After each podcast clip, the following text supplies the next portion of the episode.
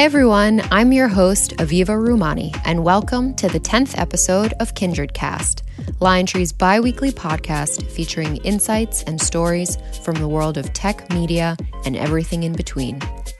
Today, we're pleased to present a conversation with LionTree CEO, Aryeh Bourkoff, and former NBA Commissioner, tech investor, and advisor, David Stern.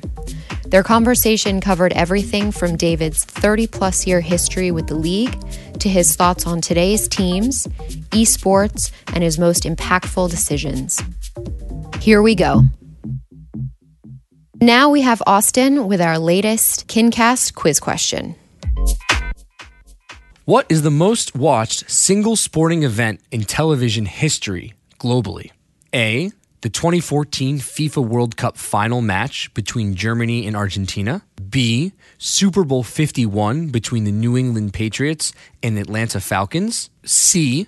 The 2015 Cricket World Cup group match between India and Pakistan. Or D. The 2016 Summer Olympic opening ceremony in Rio. In his 30 year tenure as the NBA's commissioner, David Stern presided over the evolution of the league into the multi billion dollar juggernaut that it is today, led by his tenacity and, of course, love for the game. He oversaw the NBA's extraordinary growth with seven new franchises, a more than 30 fold increase in revenues, a dramatic expansion of global television exposure, and, of course, the launch of two leagues, the WNBA and the NBA Development League. He also negotiated the first anti drug agreement in professional sports and introduced the salary cap system and revenue sharing. Hardly slowing down post his NBA career, he's an investor in and advisor to a variety of startups. Enjoy the conversation. David, thank you for joining us today. My pleasure. I appreciate your being here at LionTree's offices. It's the place to be. I have a trivia question to start. Okay. See if you can get it right. What do Hakeem Olajuwon, Michael Jordan, Charles Barkley, and John Stockton and David Stern all have in common? I can't even imagine. Were they born in September? Well, you both are very athletic. Yeah, I all of you guys. I, I actually I dunk like Akeem. I pass like Stockton. I rebound like Barkley. Who's the fourth one? Michael Jordan, you've heard oh of him? Oh yeah, I can. You know, and I uh, have global appeal like Michael. You all joined the league the same year. I, I knew that. I was cheating. 1984. That's pretty. That's pretty good. Like that, it's a good, Yes, good association. Good association. So you came in in February 1984 and became commissioner of the NBA, succeeding Larry O'Brien. Right. Did you have a grand plan when you succeeded Larry when you became commissioner? No, nothing. The grand plan consisted of trying to get through the day and to make things incrementally better every time we had a chance. And you did that and much more. So I want to talk about a few major topics that's going to uh, bring us back to today and hopefully into the future. But the first topic is something that a lot of people involved in sports, I think, often kind of brush to the side or think about as something that's secondary to the core uh, passion and business at hand, and that's labor. Labor really refers to the relationship between people and their employees, the commissioners and their players, the league and their teams, etc. And a lot of people view that as a point of friction, but creating harmony between team owners, players, and the commissioner can be magical. And no one was better at it than you because you came into a lot of issues around labor. That was your background as a lawyer. And you created harmony and you created problem solving. And then obviously the league went on to create really a renaissance period as a result of it. Well, you know, most people of recent vintage will focus on the fact that towards the end of my tenure, there was friction in that relationship because we had lockouts and harsh negotiations. I would say that was a lot of that was as a relation to the leadership of the union, but I was left with the task of uh, representing the league during a lockout. But the reality is that we were for a long time looking for the perfect alignment, if you would, as with respect to profitability, revenue sharing, etc. And what emerged was a system for which actually I could be criticized, but of which I'm quite proud, was as unique almost to American labor relations, and that is By comparison, if you're a car company, you set your wages in a collective bargaining agreement, and anything that you do in way of growth goes for the benefit of the shareholders. But the essential arrangement between the NBA and its players, the NHL and its players, and the NFL and its players all have to do with the players getting a percentage of the gross. People don't quite understand that getting a percentage of the gross is a really good place to be because you have no costs associated with that. And so for every dollar that comes in in the NBA, the players are guaranteed 50% in salaries and benefits. The owners, on the other hand, use the other 50% to pay all the expenses attendant to the creation of the revenue. And perhaps left, if they're lucky, with maybe they get something between a nickel and a dime, I'm not sure. And so that's a pretty good system, but there were harsh negotiations over the split. And so we've had a couple of lockouts, but it's been pretty good. I also remember going back to the 80s because I was the executive vice president before I was the commissioner, renegotiated the first employee assistance program in 1983, which really dealt with the issue of drugs. We developed an anti drug program with punishment, education, compassion, etc. And that was the NBA and its players doing that. And that was really appreciated. And I would say, not focused on much, it began the growth of the league in a good way because people were appreciative of the fact that we had sat down and worked this out. Little did we know, or did they understand, that in the future, drugs would become the center of our society, whether it was in schools, prisons, hospitals, every profession, and ultimately the unsuccessful war on drugs. And so that was a real big lift. And that I feel came out of our emerging relationship with our players, which enabled us to work together. And at the end of the day, we did work together. Yeah, because I think it's an overlooked or underappreciated dynamic that you created a safety net for viewers, for families, for popular culture to really embrace the sport, and you created as best as you could alignment between the owners and the players, which really tried to drive a lot of value. Right. The truth is that, as I think the current leadership of the union understands, that as they participate with the league in growing their revenues, the lion's share of those are going to the players. And so we have a real community of interest to grow the sport. Yeah, and how important was that to create what was the brand power, the star power of the league, both in the U.S. and internationally? Well, when I became commissioner, I thought I was, you know, in charge of events. That I was overseeing twenty some odd theme parks with licensing arrangements and television arrangements and commercial uniforms and things like that. Based upon reading and other things, realized I was what was probably a brand manager, which was sort of phase two. And then I think it became clear to me that the role had evolved into one where we were, how shall I say it, curators of enormously valuable content. And if truth be told, all three were really what we were. And as each one improved, our business skyrocketed. So the buildings that were our theme parks went from being old war memorial arenas to these entertainment palaces with restaurants and suites and video boards and dancing girls, and occasionally a, a basketball game would break out. Our revenue swelled as a result of the price increases that came and the club seats and the parking and all the other accoutrements of the good life at an arena that housed an NBA, in many cases an NHL team. And then somehow along the way, I guess it got most important when NBC took us over as a TV. It was leading the ratings and the like, and must see TV, etc., with enormous promotional value laid against the NBA. And our games began to get more viewed, and there was this guy named Michael Jordan who, together with Larry and Magic and those other, and Charles and Stockton and Malone and everybody else, began to gather in the audiences. Those are the brands you're talking about. Those are the brands. And then all of a sudden, uh, if you are a student of television history, and I'm a little bit of one, there was a time when I think Grant Tinker of, uh, I guess, NBC famously said, there's only enough content for two and a half networks. Uh, and then we moved into the 500 network uh, environment of John Malone. And we went from network over the air to cable. And I did the first cable deal for the NBA with USA Network. I never thought this thing called Entertainment and Sports Programming Network had a future. Um, AKA E ESPN. And then satellite, we made one of the early deals with DirecTV, so our games were on satellite TV.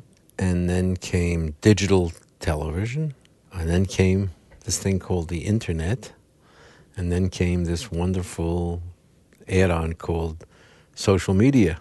And we were always early to the dance with respect to each of these advancements just because we had a curious bunch of people. We were willing to fail.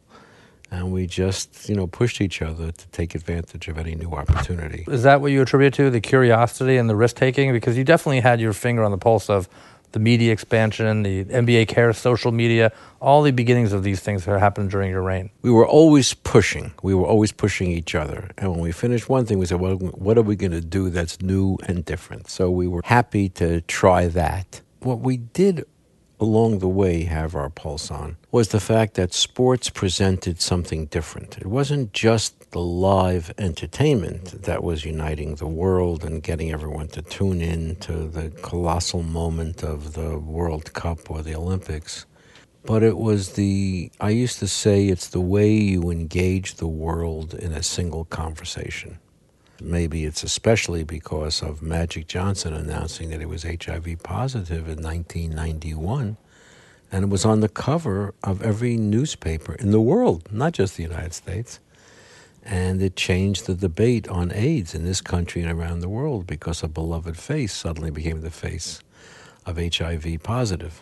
And, you know, that has influenced us with respect to NBA cares and things like that. We realize that talking about sports, in addition to the ability to gather up a crowd and be interested in personalities and talk about the lifestyles of the rich and famous through the lens of sports, you talk about discipline, hard work, teamwork, sacrifice, and a sense of accomplishment that comes from participating and succeeding at a sport. It's not just this illusory notionality of it. If you go look under the hood of some of the most important corporations, you see that even, let's say, with respect to the WNBA and women's of strength there, that those women who have succeeded in a difficult environment in American business probably had some sports in their background for the most part because they've dealt with competition, they've dealt with dealing with uh, discipline and Adversity, hard work and diversity and the like. Yeah. You could call it a romantic notion, and we fully embrace that. It has all the elements. It has all of the elements. Well, there's no doubt that when you were overseeing the NBA was the most innovative period for sports, I think. When you were first negotiating with the USA Network or ESPN or NBC, I'm sure it was a easy negotiation at that time. Whereas today it's much more difficult, much no, more actually, it was hard. I was dealing with Kay Koplovitz, who was the founder and CEO of USA Network, and we were practically wrestling each other to the ground because she agreed to pay us the munificent amount of $400,000 for the cable rights per year. per year with a penny a sub per subscriber. We got I got an extra eighty thousand dollars the first year. There were four million subs to start the year. So that was pretty cool. And then we just sort of rode the rise. What would that be equivalent to today if you were doing the same negotiation? well, I will tell you that in 1979, I think the NBA got twenty-two million four hundred thousand dollars for its team. It was actually a million dollars a team, more or less, a million one. Now each team gets an average under the last deal made in 2014 of uh, 84 million. So it was a good run, and it was reflective of the renewed valuation of sports rights. That people realized that if you want to aggregate an audience, you start with the Super Bowl, which probably has 15 of the top 20 or maybe even more events, and look at the Academy Awards or other one time events like that, singular events. And sports was the place where you can gather audiences live. And so I used to say that back in the old days. I can't remember whether I believed it or not, but I think I did. Sports is a place, no sense using your VCR. Isn't that a quaint word, a VCR? Uh, to tape it because it loses its importance. It's ephemeral. You mm-hmm. want to be there, gathered in when it's live. Back in the day, we used to talk about product placement. That was going to be the saving grace when people stopped tuning out the sponsorships, there would be a can of Coke sitting on the table, and then maybe you could sort of place it there using technology and the like. Well, we've been dealing with product placement for our history. If you want to see, go look at an NBA game. You start with the courtside signage, you then you turn to the pole wraps, the vomitoriums, or have you know the steps leading up have sponsorship on the fascia of the steps. The clock on the side of the basket, the 24 second clock has an advertisement. The top of the basket has the name of the team, dot com. I mean, we. You're the king of monetization. We were the king. Well, there's a less flattering way to describe it, and we accept it no matter how it was described. Yes, we were out to make a buck for our players and our owners. Yeah, you're very that's, commercial that's, about it. That's the beauty of the, the revenue sharing. So, did it go too far? Because when you were negotiating the media contracts, you were negotiating with broadcasting and cable. Now, it's swelling to some extent, and then you have to go to the other technology platforms to try to get the same kind of growth. I would say that my successor, Adam Silver, we worked together for 21 years. He has many strengths, but one in particular is the understanding of the new media and social media and the desire and need to be fully distributed rather than to be walled. And he was a proponent of that, and I was a willing acceptor of his advice. And so we were working together on that and in that mode. You know, it's kind of interesting. I saw Chad Hurley, the originator of YouTube, at a conference. I followed him out of the room, and the NBA was the first league to have a channel on YouTube. I also follow the gentleman who was the founder of Second Life, and I think that there's an avatar of me someplace on a site that turned out to be a German pornography site. I'm not sure. Oh, you know, no. so talk about failing. You know, you win some, you lose some, but keep trying. We have billions of views on YouTube. The NBA has a couple of billion probably followers, likers, whatever on Twitter and on Facebook and on Instagram and on Snap. Well, it feeds on itself because it does feed on itself. You become global in your audience, partially due to your prowess of social media and technology. You get players from around the world. You go to expand different markets like India and China. That's what I call it the self effectuating brand machine. It just keeps going if you get it right. And we began getting it right. We worked very hard to distribute our games around the world. Most famously in around 1990 or so, Sandy Brown, who was then our head of international, said, I was in Japan. I decided to visit China for the weekend. Sandy and I show up at CCTV. He had made the appointment, and Mr. Lee, the head of sports, and proudly announces, I'm sorry, but there's no NBA on my calendar. So I said, We'll wait. And so Sandy and I sat in the lobby for three hours. and finally, Mr. Lee came down and we persuaded him that he should allow us to give him our games on television. And so he accepted our kind offer. We had an arrangement with CCTV where we were going to sell the sponsorship and give him half. And I think I sent him a check for some number of years. We never sold anything, but we were there.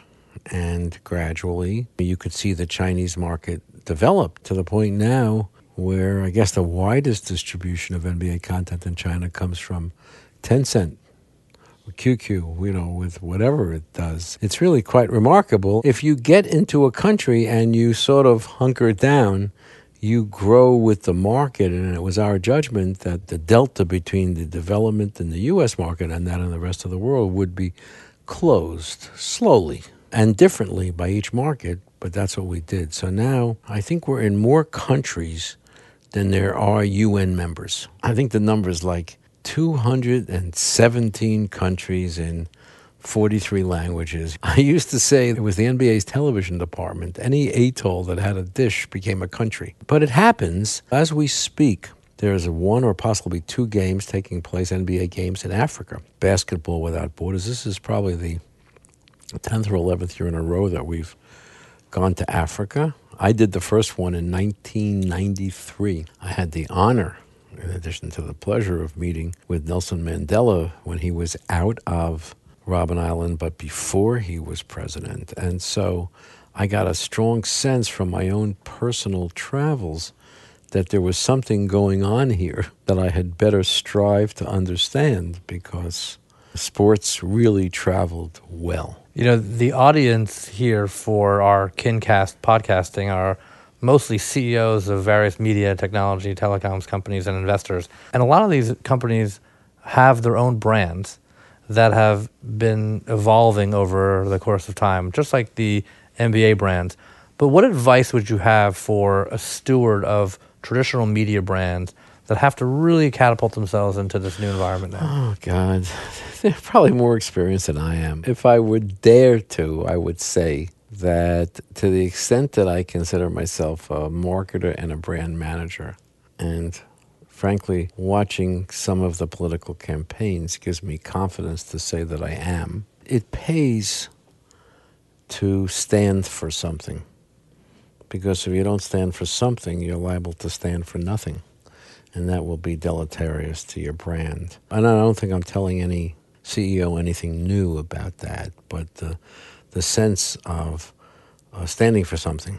It's easy with respect to sports, it's harder with respect to soap or toothpaste. But there are different ways to inject standing for something into those processes. But it rallies your employees. It makes them feel better about themselves as well as the company for which they work. It's your obligation to worry about your community and the broader community. That's very insightful and helpful. And it seems like embedded within that advice is also, based on your experience, the demonstration of trying new things, of keeping yourself at risk, of extending the brand into new areas and trying to expand the pie that way, even if it makes sense in the future, but somehow creates some risk in the near term. Y- yes, but it depends about the size of the risk. It's not a big risk.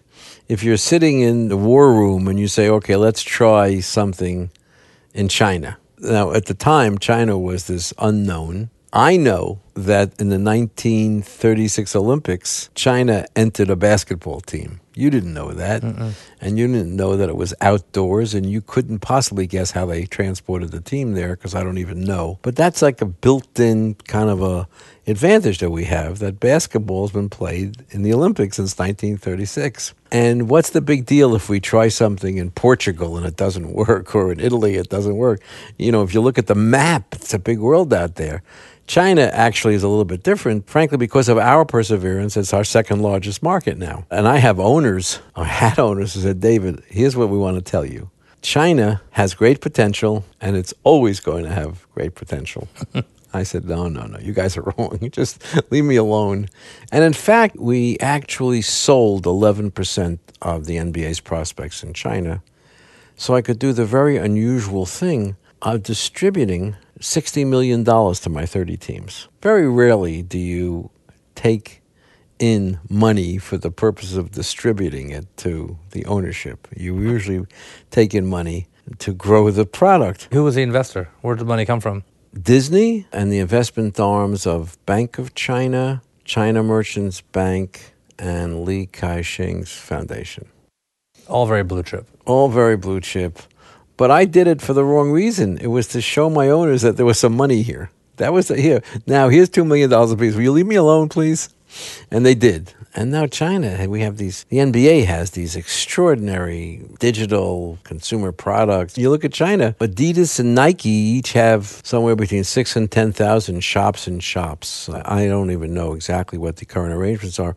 In Africa, ExxonMobil has this enormous presence and is happy to be doing good works through NBA Cares or Junior NBA or something like that. And I made the deal myself when I was in Mumbai four years ago with Mukesh Ambani's foundation. about junior NBA and junior WNBA and how we would make kids in India feel good about themselves by playing basketball. And so So you de-risked the investment. You saw Yes. something, but you de-risked it. you de-risked it. The question is, is this a detour and a little crazy, or does this make good business sense? And it was probably the answer is yes, yes, and yes.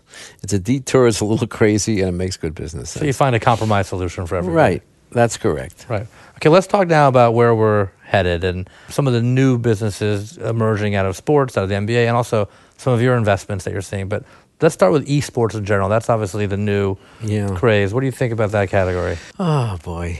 You know, I think it's going to have a very good and growing audience of a lot of types that are not traditional attendees or appreciators of traditional sports. You do an esports event in Madison Square Garden, you're going to get 20,000 people screaming to watch 10 kids with fast muscle twitch engage in a competition.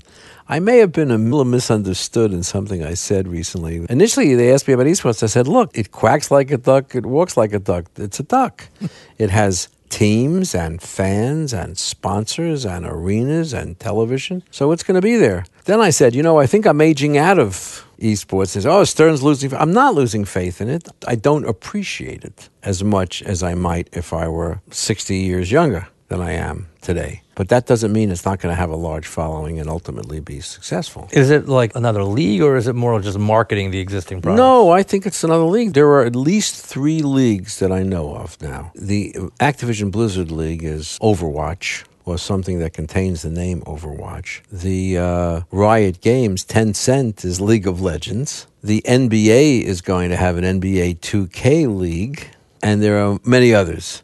So the sides are forming, people are buying teams, they're forming teams, they're forming franchises. There, there's likely going to be something there. I may have underestimated PricewaterhouseCoopers, to which I advise their media entertainment group. Their five-year global media review says that it may have quadrupled over the last number of years. It's going to triple over the next five years. So it's going to be with us, esports, and that's going to change the landscape a bit. Who knows who can be the great next esports player? Yeah, because you could argue it takes your brand strategy and decentralizes it deep into the local level. Yes, yes, it does. And the best thing about it, which I truly appreciate, is that esports started in effect in Asia and is moving here. And that's an interesting phenomenon. It's a little bit like soccer starting in Europe and moving here. So it's global by its very nature. So I'm assuming you have no active investments in the esports area right now. I have no active investment in the esports area. But you do have an investment portfolio now, an investment thesis perhaps, and you're invested in companies like Fubo TV, which we're invested in together actually. Right, right. Uh, Sportscaster Live, Shot Tracker, some others. Each of those follows my curiosity in some cases to be invested to see where it's going. When I invested in Fubo TV, I would say it was the first of the over the top streaming sports bundles. And I said, I got to watch this. And it was fun. Of course, in the interim, as it has grown and funded and funded again and grown again, we have DirecTV Now and Hulu and Sling and I guess Sony PlayStation. In the intervening time, since uh, Liontree and I, I think your investment was probably a bit larger than mine, but I love to see that. And that's that. And then I invested in something called Shot Tracker, which is really a wearable technology, which is you put an RFID on your athletic shoe and there's one in the basketball they play with, and they wire the gym, and all of us with sensors, and all of a sudden, you can track real time statistics. Real time, it happens. You can see it on a screen, you can see everything, and it can tell you as you're watching the game on your iPhone whether the coach is using the right combinations or not. It's really going to be great fun. And a whole bunch of others, and Sportscaster is one where you're going to have a second screen experience where I can You know, I can listen if you on Saturday night decide to call the Knick game. I can turn on the Knick game, but listen to Aryeh Bourkoff call the game. And that sort of goes to the ability of over the top being able to change the viewer experience or the listening experience or something like that. And there are lots of others that I'm invested in, sort of sports technology. There's one artificial intelligence which is StatMuse or machine learning. Uh, someone's going to explain to me the difference between those. You ask it a question, and it can give it you the answer in chart or graph form. Hmm. And most recently, I've uh, become interested in a company called Bitfry Studios, which is digital games and games to life which Juniper says is going to be a $15 billion business by 2022. And most recently, I've been interested in something called Overtime, which is focusing on the high school market, because that may be a place where everyone has sort of crashed out in trying to produce games and have a high school network, but if you have the video capacity of these wonderful cameras called iPhones and you collect it in some place from a standing still start in six months, you can have 100 million views a month of people that know and are interested in the high school game. Hmm. So, so, you're having fun with it. I'm having fun with it. It's taking too much time for this old retired guy, supposedly, but it's a lot of fun. Well, it sounds like embedded within each of your investments is a focus on technology and where things are going. Go to the major platforms, the technology platforms like Amazon or YouTube or Snap, Facebook. Are they going to be the future buyers of sports rights? And yes. While I was still commissioner, I made the rounds trying to hawk the notion that the companies, only one of which is in your list that you mentioned, that are sitting on the most enormous amount of cash, some of it overseas or offshore, as we say, like Amazon, Apple. like Facebook, like Apple, like Microsoft. I'm leaving one out, like Google for YouTube, were ultimately going to be the buyers of sports rights. I think prematurely the incumbent rights holders were listening, but the aforementioned list of companies were not. So Disney and Time Warner extended the NBA rights with very long deals out nine years. And now, if you read the newspapers each week, Twitter pays $10 million for the NFL, and Amazon comes sweeping in and pays $50 million for a Thursday night NFL, not even exclusive. And then Facebook decides it's going to have, I guess, one of them has WNBA, one has Major League Baseball. They have content produced just for them. They were just a little slow to realize what was going on, but they'll be back. And that's going to, in my view, keep the sports right marketplace bubbling. Mm-hmm. So now, just to end with a few fun questions. Everything's been fun. Yeah, everything's fun with you. The Warriors, their dominance. Is this a good thing for the league or is this tough? You know, here's the deal. I was reminiscing with Bob Ryan of the Boston Globe who's covered the Celtics since 1968. I said, Bob, what do you think, Bob? Do you think Bird, Parish, McHale, Dennis Johnson, Danny Ainge, Scott Wedman and Bill Walton were a super team? Oh, yes, they were, David. That was 84, 85, 86. Do you think that Kareem, Magic, Worthy, Cooper, Nixon were a super? Yes, that was a super team, too. So what are you all yelling about? Of course, there were always super teams, and there always will be super teams. Some will be gathered differently. Some will draft well and grow these extraordinary characters, you know.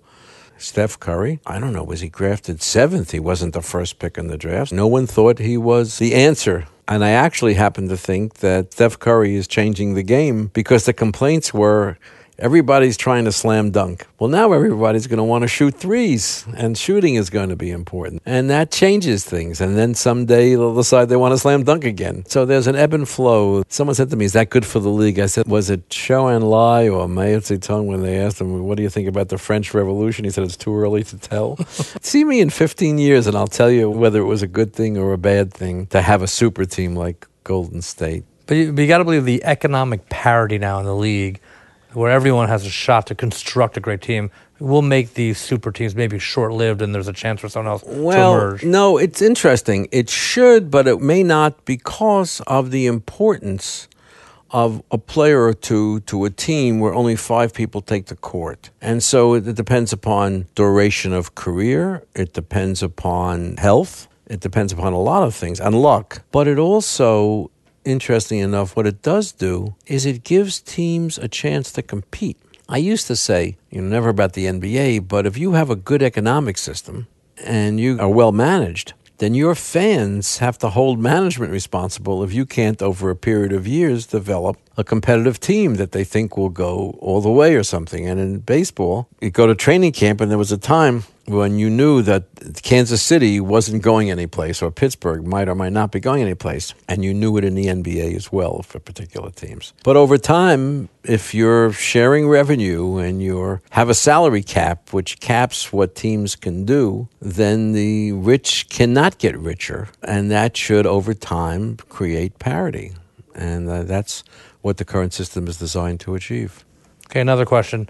Does LeBron James retire as a Cleveland Cavalier or maybe someone like a Los Angeles Laker? I can't tell you.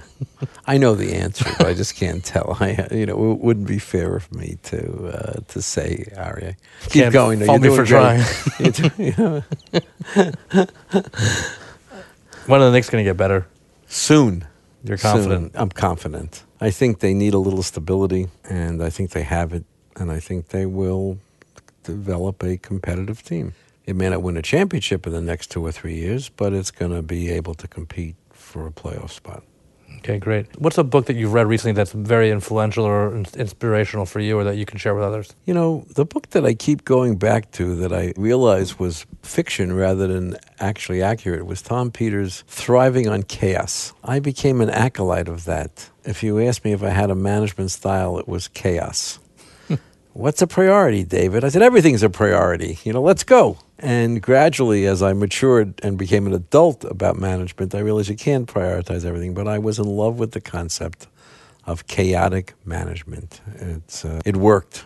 It worked for me. I've read a couple of books on the coming conflict with China. I can't remember their exact names and anything by Ludlum or some other Le Carre I can always you know look at or read again or something like that. I'm not into profound reading. Of all the decisions you've made in your career thus far, which one can you point to that had the best and most positive impact? Magic Johnson. We embraced him. We had a decision to make. We didn't think it, there was a decision to make, but this is someone who was HIV positive at a time when a young boy by the name of Ryan White was precluded from going to school in Indiana because he was the recipient of a bad transfusion because he was a hemophiliac. And he wasn't allowed to go to school because he was HIV positive. And here was magic, and we said, He's ours. Um, so when he announced that he was HIV positive, I was there with him. Some suggested that I maybe should do a little polling to see whether we were too far out, but I don't think we were. And it was from that moment on that Magic did Nickelodeon shows and other shows. And actually, it turned out, and it's really quite the miracle, we knew for a fact that Magic was going to die young because that's what happened when you were HIV positive. But he didn't because he was an early recipient of the protease inhibitor cocktails of some kind, where he looks great and he's going strong. And I still sort of get skin bumps when I'm in his presence, give him a hug and say, My God, Magic, you look great. It's so good to see you. What inside of you led you to that decision? The notion of the NBA family. He was one of us. We used the word that people thought was like, ah, it's kind of corny, but we were a family. You know, all families are dysfunctional. They're just dysfunctional in different ways, but we were the NBA family. And he was a member of the family. And just because a beloved relative was dying of cancer, you don't say, my God, you shouldn't have smoked. You embrace him and you nurse him, and then you finally say goodbye on the right terms. And that's what drove me with respect to magic. It's all about people at the end of the day. It's all about people and it's all about groups. And it's some crazy notion. It's using family, not as family family, but the NBA family as uh, been a relatively compassionate one as we've grown from the 24th employee that I was to the probably 12 or 1300 that currently comprise the NBA. David, in addition to your other responsibilities and interests these days, do you have any guiding light or affiliations in the venture space. Yes, I'm learning the venture business from Alan Patricof and his colleagues at Greycroft Partners. They're great, a great group. Great group. I have a card that says intern, and that's the way I feel, and that's the way I'm treated, and that's good because I'm learning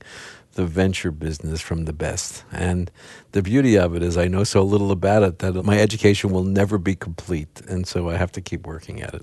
Yeah, Alan and I had lunch this week, and I learned a lot from him, and he's a great investor and a great leader of the company. And we sort of work together. I just visited LionTree with five companies that I guess three of which Greycroft is a has invested in and that we're showing LionTree for future investment opportunities. So we work well together. We appreciate it. Collaboration is a good thing when we're trying to all figure it out. it's wonderful to know that you can never get it 100% perfect is like the best inspiration. Absolutely, I agree. Well, David, there are many awards that should still be uh, afforded to you given all the successes that you've had so far and that you will have in the future in various capacities. And congratulations on all your success so far. And thank you for your mentorship and your teachings. And I look forward to investing together and doing more things together. And thank you for being here. I couldn't be happier with to contemplate that eventuality. Thank mm. you, Ari. Thanks, David. Now let's hear from Austin with the answer to our KinCast quiz question. What is the most watched single sporting event in television history globally? A. The 2014 FIFA World Cup final match between Germany and Argentina. B. Super Bowl 51 between the New England Patriots and Atlanta Falcons. C. The 2015 Cricket World Cup group match between India and Pakistan. Or D. The 2016 Summer Olympic opening ceremony in Rio. And the answer is C, the 2015 World Cup of Cricket group match between India and Pakistan, which garnered over 1 billion viewers worldwide. For reference, the 2015 FIFA World Cup final between Germany and Argentina had 913 million viewers. Super Bowl 51 between New England Patriots and Atlanta Falcons had 170 million viewers, and the 2016 Summer Olympics opening ceremony in Rio had 342 million viewers. For reference, interestingly, for the 1 billion people who watched India's victory over Pakistan, 288 million of them came from India alone. I hope you enjoyed our show today. If you want to check out any prior episodes, you can find us on iTunes, Stitcher, SoundCloud, or wherever else you get your podcasts. Feel free to leave a review at iTunes as it helps people find the show. You can also follow us on Instagram and Twitter at KindredCast for behind the scenes photos and info. Keep listening and see you next time.